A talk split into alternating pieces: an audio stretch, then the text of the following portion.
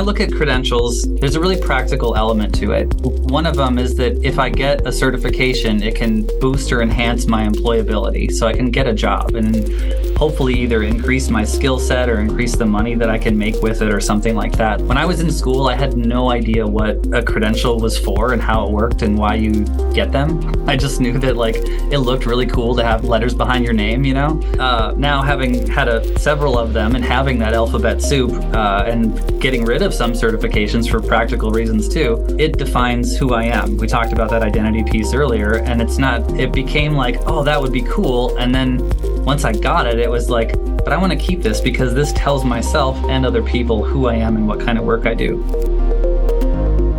Hear more on the next episode of Inside Rehabilitation Counseling presented by CRCC.